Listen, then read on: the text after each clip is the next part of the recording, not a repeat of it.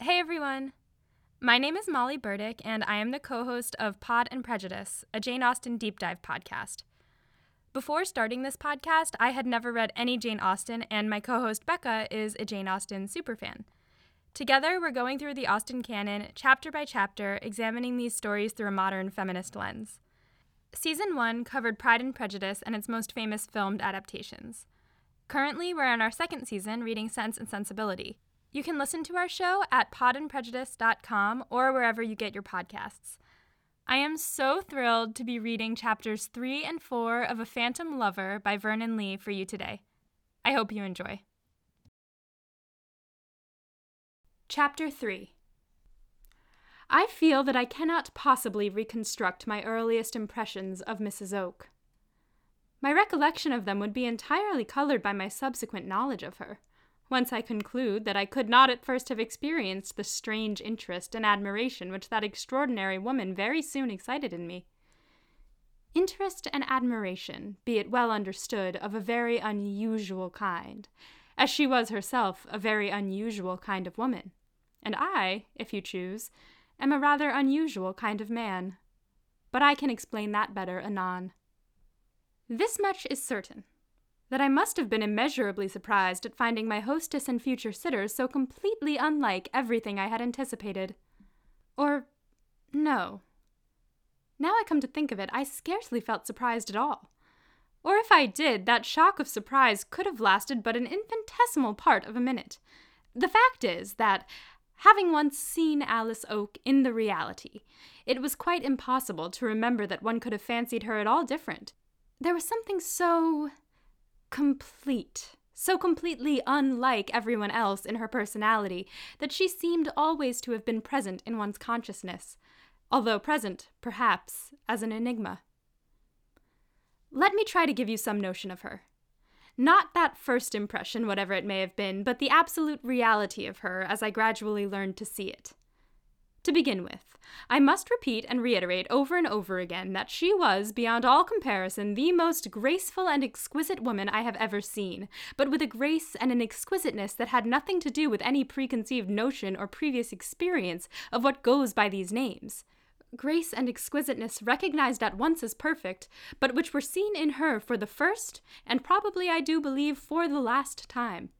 It is conceivable, is it not, that once in a thousand years there may arise a combination of lines, a system of movements, an outline, a gesture which is new, unprecedented, and yet hits off exactly our desires for beauty and rareness?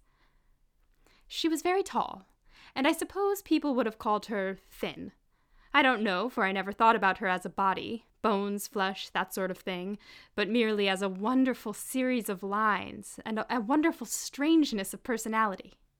Tall and slender, certainly, and with not one item of what makes up our notion of a well built woman. She was as straight, I mean, she had as little of what people call figure, as a bamboo. Her shoulders were a trifle high, and she had a decided stoop. Her arms and her shoulders she never once wore uncovered.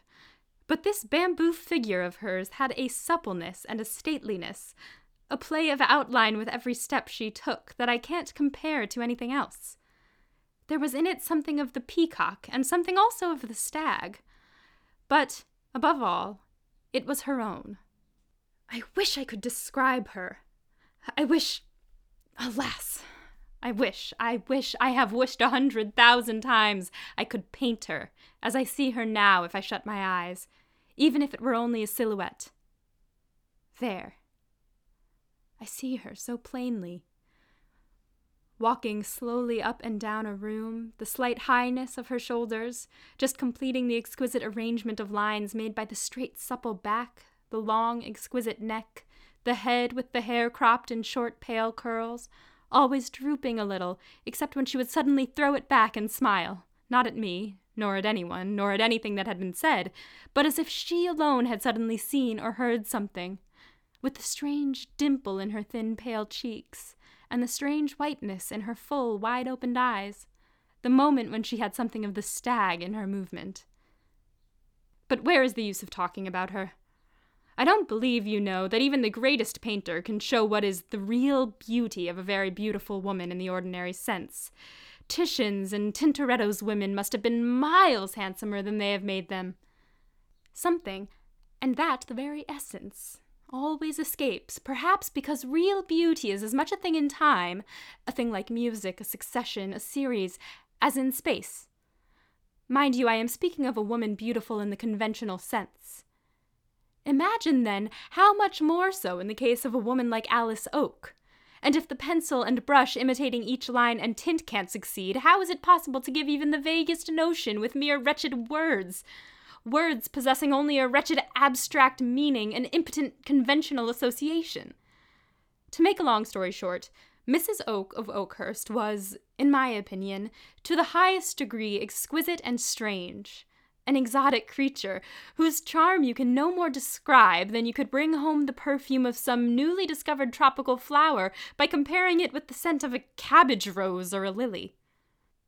That first dinner was gloomy enough. Mr. Oke, Oke of Okehurst, as the people down there called him, was horribly shy, consumed with a fear of making a fool of himself before me and his wife, I then thought. But that sort of shyness did not wear off, and I soon discovered that, although it was doubtless increased by the presence of a total stranger, it was inspired in Oke not by me, but by his wife. He would look every now and then as if he were going to make a remark, and then evidently restrain himself and remain silent. It was very curious to see this big, handsome, manly young fellow, who ought to have had any amount of success with women, suddenly stammer and grow crimson in the presence of his own wife nor was it the consciousness of stupidity. For when you got him alone, Oke, although always slow and timid, had a certain amount of ideas, and very defined political and social views, and a certain childlike earnestness and desire to attain certainty and truth which was rather touching. On the other hand, Oke's singular shyness was not, so far as I could see, the result of any kind of bullying on his wife's part. You can always detect, if you have any observation, the husband or the wife who is accustomed to be snubbed, to be corrected by his or her better half. There is a self consciousness in both parties, a habit of watching and fault finding, of being watched and found fault with. This was clearly not the case at Okehurst. Mrs. Oke evidently did not trouble herself about her husband in the very least. He might say or do any amount of silly things without rebuke or even notice and he might have done so, had he chosen, ever since his wedding day. You felt that at once. Mrs. Oke simply passed over his existence. I cannot say she paid much attention to anyone's, even to mine. At first, I thought it an affectation on her part, for there was something far fetched in her whole appearance, something suggesting study, which might lead one to tax her with affectation at first. She was dressed in a strange way, not according to any established aesthetic eccentricity, but individually, strangely, as if in the clothes of an ancestress of the seventeenth century. Well, at first I thought it a kind of pose on her part, this mixture of extreme graciousness and utter indifference which she manifested towards me. She always seemed to be thinking of something else, and although she talked quite sufficiently, and with every sign of superior intelligence, she left the impression of having been as taciturn as her husband. In the beginning, in the first few days of my stay at Okehurst, I imagined that Mrs. Oke was a highly superior sort of flirt, and that her absent manner, her look while speaking to you into an invisible distance, her curious, irrelevant smile, were so many means of attracting and baffling adoration. I mistook it for the somewhat similar manners of certain foreign women, it is beyond English ones, which mean, to those who can understand, pay court to me. But I soon found I was mistaken. Mrs. Oke had not the faintest desire that I should pay court to her. Indeed, she did not honor me with sufficient thought for that, and I, on my part, began to be too much interested in her from another point of view to dream of such a thing. I became aware not merely that I had before me the most marvelously rare and exquisite and baffling subject for a portrait, but also one of the most peculiar and enigmatic of characters. Now that I look back upon it, I am tempted to think that the psychological peculiarity of that woman might be summed up in an exorbitant and absorbing interest in herself, a narcissus attitude, curiously complicated with a fantastic imagination, a sort of morbid daydreaming, all turned inwards and with no outer characteristic save a certain restlessness, a perverse desire to surprise and shock, to surprise and shock more particularly her husband, and thus be revenged for the intense boredom which his want of appreciation inflicted upon her. I got to understand this much little by little, yet I did not seem to have really penetrated the something mysterious about Mrs. Oke. There was a waywardness, a strangeness, which I felt but could not explain. A something as difficult to define as the peculiarity of her outward appearance, and perhaps very closely connected therewith. I became interested in Mrs. Oke as if I had been in love with her, and I was not in the least in love. I neither dreaded parting from her nor felt any pleasure in her presence. I had not the smallest wish to please or to gain her notice, but I had her on the brain, I pursued her, her physical image, her psychological explanation, with a kind of passion which filled my days and prevented my ever feeling dull. The Okes lived a remarkably solitary life. There were but few neighbors, of whom they saw but little, and they rarely had a guest in the house. Oke himself seemed every now and then seized with a sense of responsibility towards me. He would remark vaguely during our walks and after dinner chats that I must find life at Okehurst horribly dull, his wife's health had accustomed him to solitude, and then also his wife thought the neighbors a bore. He never questioned his wife's judgment in these matters. He merely stated the case as if resignation were quite simple and inevitable. Yet it seemed to me sometimes that this monotonous life of solitude, by the side of a woman who took no more heed of him than of a table or chair, was producing a vague depression and irritation in this young man, so evidently cut out for a cheerful, commonplace life. I often wondered how he could endure it at all, not having, as I had, the interest of a strange psychological riddle to solve and of a great portrait to paint. He was, I found, extremely good. The type of the perfectly conscientious young Englishman. The sort of man who ought to have been the Christian soldier kind of thing devout, pure minded, brave, incapable of any baseness, a little intellectually dense, and puzzled by all manner of moral scruples. The condition of his tenants and of his political party, he was a regular Kentish Tory, lay heavy on his mind. He spent hours every day in his study, doing the work of a land agent and a political whip, reading piles of reports and newspapers and agricultural treatises, and emerging for lunch with piles of letters in his hand and that odd, puzzled look in his good, healthy face, that deep gash between his eyebrows, which my friend the mad doctor calls the maniac frown. It was with this expression of face that I should have liked to paint him, but I felt that he would not have liked it, that it was more fair to represent him in his mere wholesome pink and white and blonde conventionality. I was perhaps rather unconscientious about the likeness of Mr. Oke. I felt satisfied to paint it no matter how.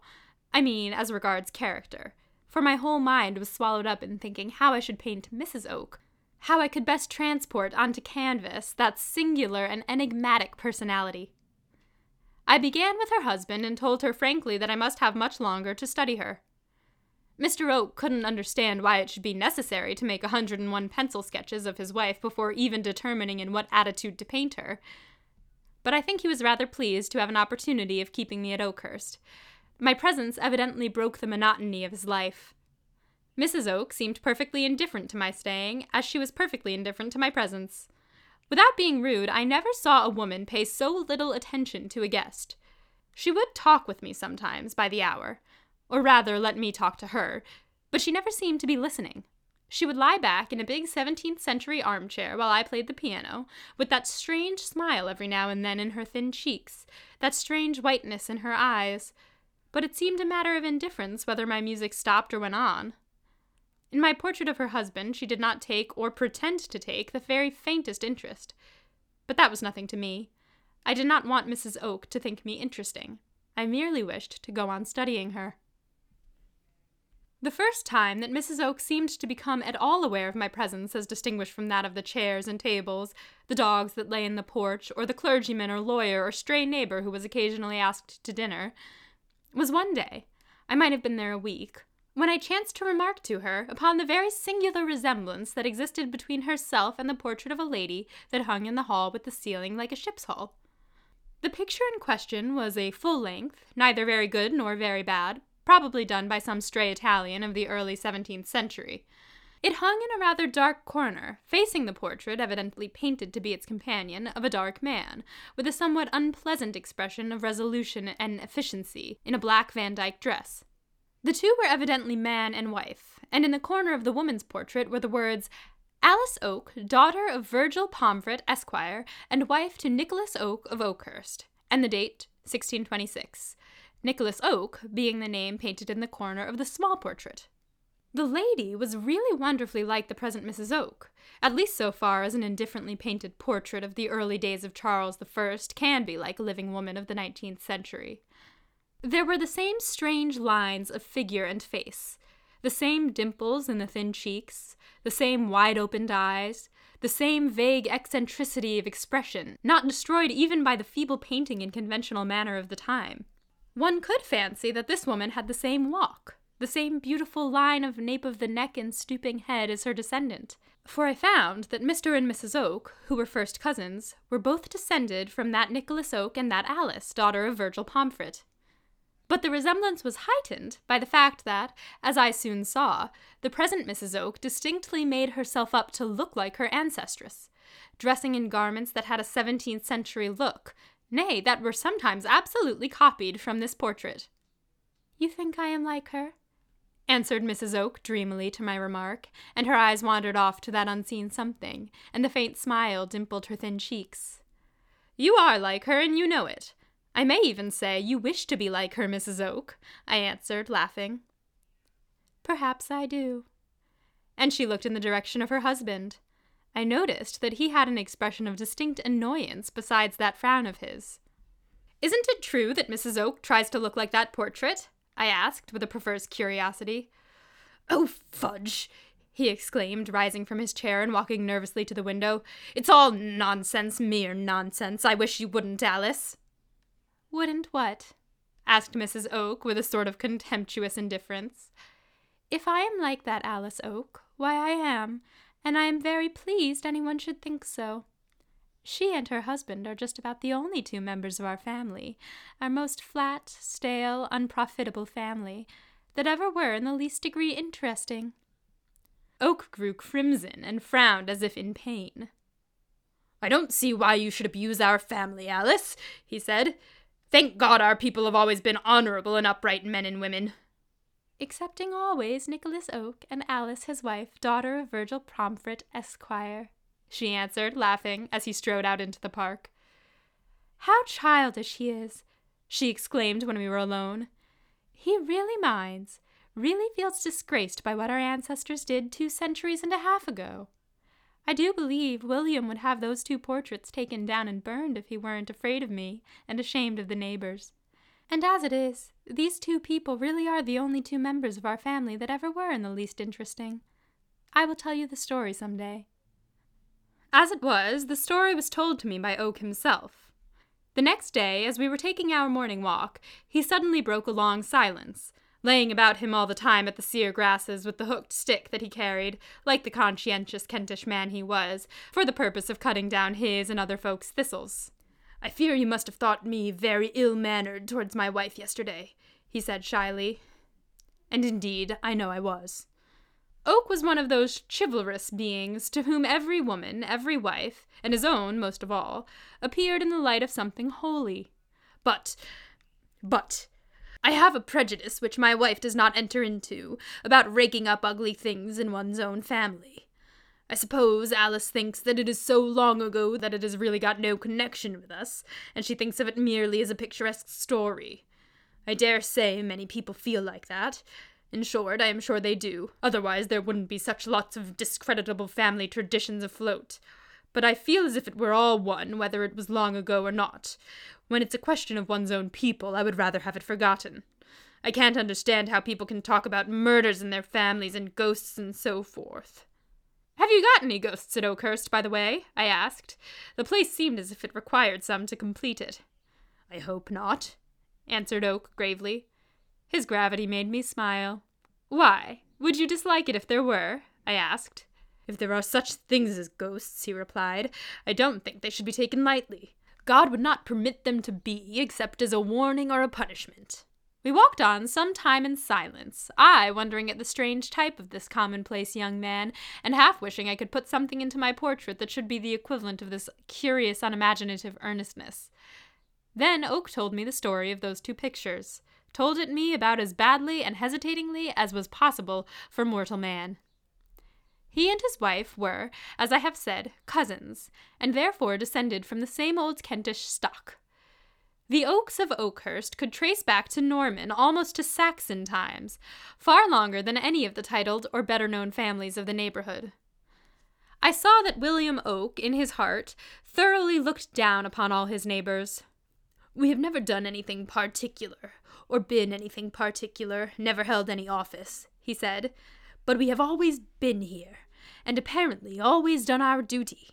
An ancestor of ours was killed in the Scotch wars, another at Agincourt. Mere honest captains.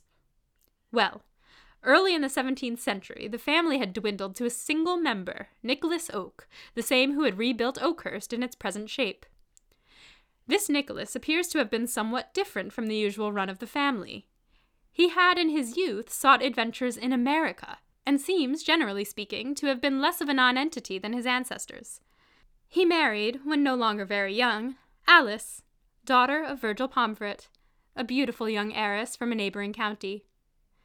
It was the first time an Oke married a Pomfret, my host informed me, and the last time.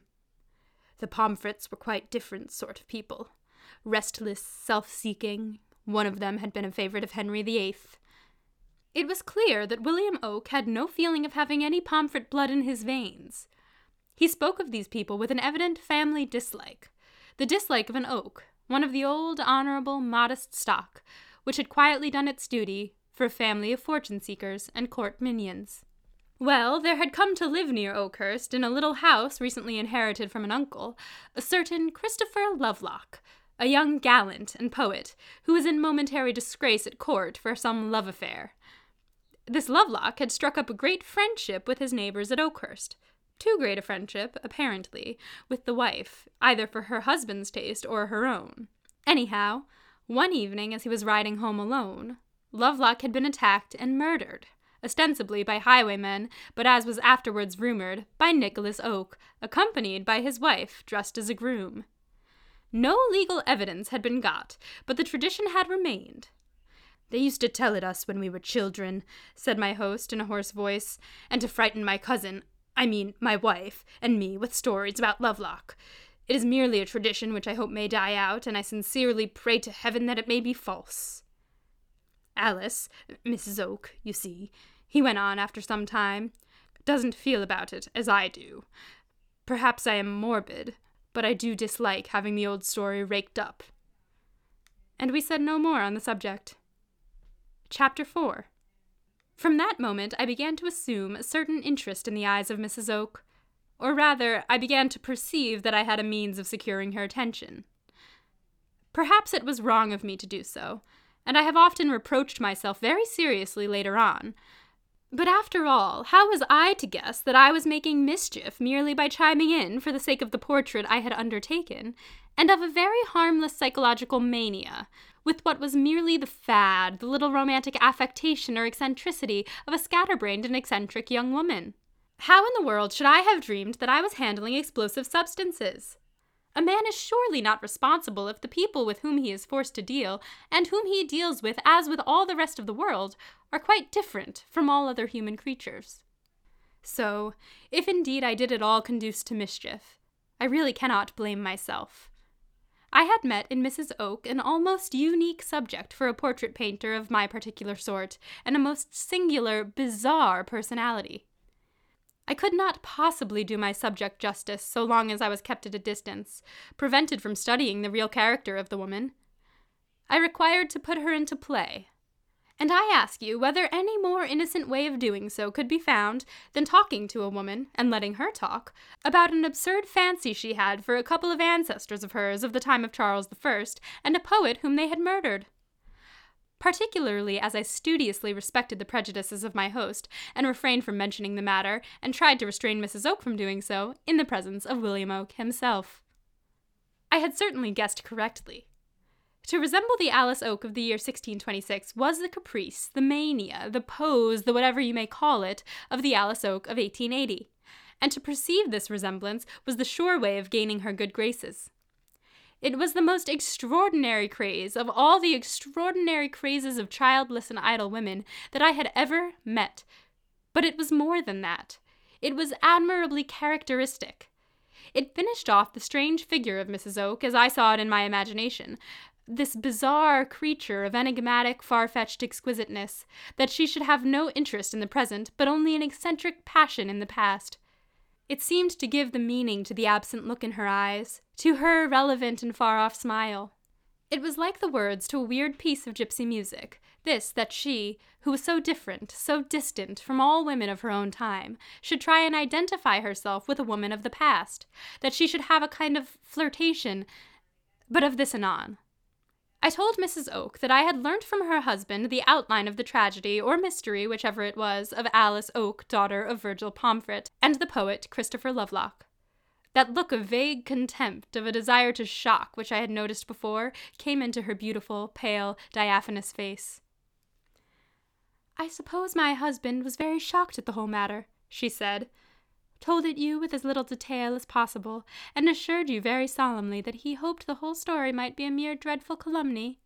Poor Willie! I remember already when we were children, and I used to come with my mother to spend Christmas at Okehurst, and my cousin was down here for the holidays. How I used to horrify him by insisting upon dressing up in shawls and waterproofs, and playing the story of the wicked Mrs. Oke and he always piously refused to do the part of Nicholas when I wanted to have the scene on Coates Common. I didn't know then that I was like the original Alice Oke. I found it out only after our marriage. You really think that I am? She certainly was, particularly at that moment, as she stood in a white Van Dyck dress, with the green of the parkland rising up behind her, and the low sun catching her short locks and surrounding her head, her exquisitely bowed head, with a pale yellow halo, but I confess I thought the original Alice Oke, siren and murderess though she might be, very uninteresting compared with this wayward and exquisite creature whom I had rashly promised myself to send down to posterity in all her unlikely wayward exquisiteness. One morning, while Mr. Oke was dispatching his Saturday heap of conservative manifestos and rural decisions, he was a justice of the peace in a most literal sense, penetrating into cottages and huts, defending the weak and admonishing the ill conducted. One morning, while I was making one of my many pencil sketches, alas, they are all that remain to me now, of my future sitter, Mrs. Oke gave me her version of the story of Alice Oke and Christopher Lovelock. Do you suppose there was anything between them? I asked. That she was ever in love with him? How do you explain the part which tradition ascribes to her in the supposed murder? One has heard of women and their lovers who have killed the husband, but a woman who combines with her husband to kill her lover? Or at least the man who is in love with her, that is surely very singular. I was absorbed in my drawing and really thinking very little of what I was saying. I don't know, she answered pensively with that distant look in her eyes. Alice Oke was very proud, I am sure. She may have loved the poet very much, and yet been indignant with him, hating having to love him. She may have felt that she had a right to rid herself of him, and to call upon her husband to help her to do so. Good heavens, what a fearful idea! I exclaimed, half laughing. Don't you think, after all, that Mr. Oke might be right in saying that it is easier and more comfortable to take the whole story as a pure invention? I cannot take it as an invention, answered Mrs. Oke contemptuously, because I happen to know that it is true. Indeed, I answered, working away at my sketch and enjoying putting this strange creature, as I said to myself, through her paces. How is that? How does one know that anything is true in this world? She replied evasively. Because one does. Because one feels it to be true, I suppose. And with that far off look in her light eyes, she relapsed into silence. Have you ever read any of Lovelock's poetry? she asked me suddenly the next day. Lovelock? I answered, for I had forgotten the name. Lovelock, who. But I stopped, remembering the prejudices of my host, who was seated next to me at the table. Lovelock, who was killed by Mr. Oke's and my ancestors. And she looked full at her husband, as if in perverse enjoyment of the evident annoyance which it caused him. Alice, he entreated in a low voice, his whole face crimson, for mercy's sake, don't talk about such things before the servants. Mrs. Oke burst into a high, light, rather hysterical laugh, the laugh of a naughty child. The servants! Gracious heavens! Do you suppose they haven't heard the story? Why, it's as well known as Okehurst itself in their neighborhood. Don't they believe that Lovelock has been seen about the house? Haven't they all heard his footsteps in the big corridor? Haven't they, my dear Willie, noticed a thousand times that you never will stay a minute alone in the yellow drawing room, that you run out of it like a child if I happen to leave you there for a minute? True. How was it I had not noticed that? Or rather, that I only now remembered having noticed it? The yellow drawing room was one of the most charming rooms in the house, a large, bright room hung with yellow damask and paneled with carvings that opened straight out onto the lawn, far superior to the room in which we habitually sit, which was comparatively gloomy. This time Mr. Oke struck me as really too childish. I felt an intense desire to badger him. The yellow drawing room! I exclaimed. Does this interesting literary character haunt the yellow drawing room? Do tell me about it. What happened there? Mr. Oke made a painful effort to laugh. Nothing ever happened there, so far as I know, he said, and rose from the table. Really? I asked incredulously. Nothing did happen there, answered Mrs. Oke slowly, playing mechanically with a fork and picking out the pattern of the tablecloth. That is just the extraordinary circumstance that, so far as anyone knows, nothing ever did happen there, and yet that room has an evil reputation. No member of our family, they say, can bear to sit there alone for more than a minute. You see, William evidently cannot. Have you ever seen or heard anything strange there? I asked of my host. He shook his head. Nothing, he answered curtly, and lit his cigar. I presume you have not, I asked, half laughing of Mrs. Oke, since you don't mind sitting in that room for hours alone. How do you explain this uncanny reputation, since nothing ever happened there? Perhaps something is destined to happen there in the future, she answered in her absent voice, and then she suddenly added, Suppose you paint my portrait in that room. Mr. Oke suddenly turned round. He was very white, and looked as if he were going to say something, but desisted. Why do you worry Mr. Oke like that? I asked when he had gone into his smoking room with his usual bundle of papers. It is very cruel of you, Mrs. Oke. You ought to have more consideration for people who believe in such things, although you may not be able to put yourself in their frame of mind. Who tells you that I don't believe in such things, as you call them? She answered abruptly. Come, she said after a minute. I want to show you why I believe in Christopher Lovelock. Come with me into the yellow room.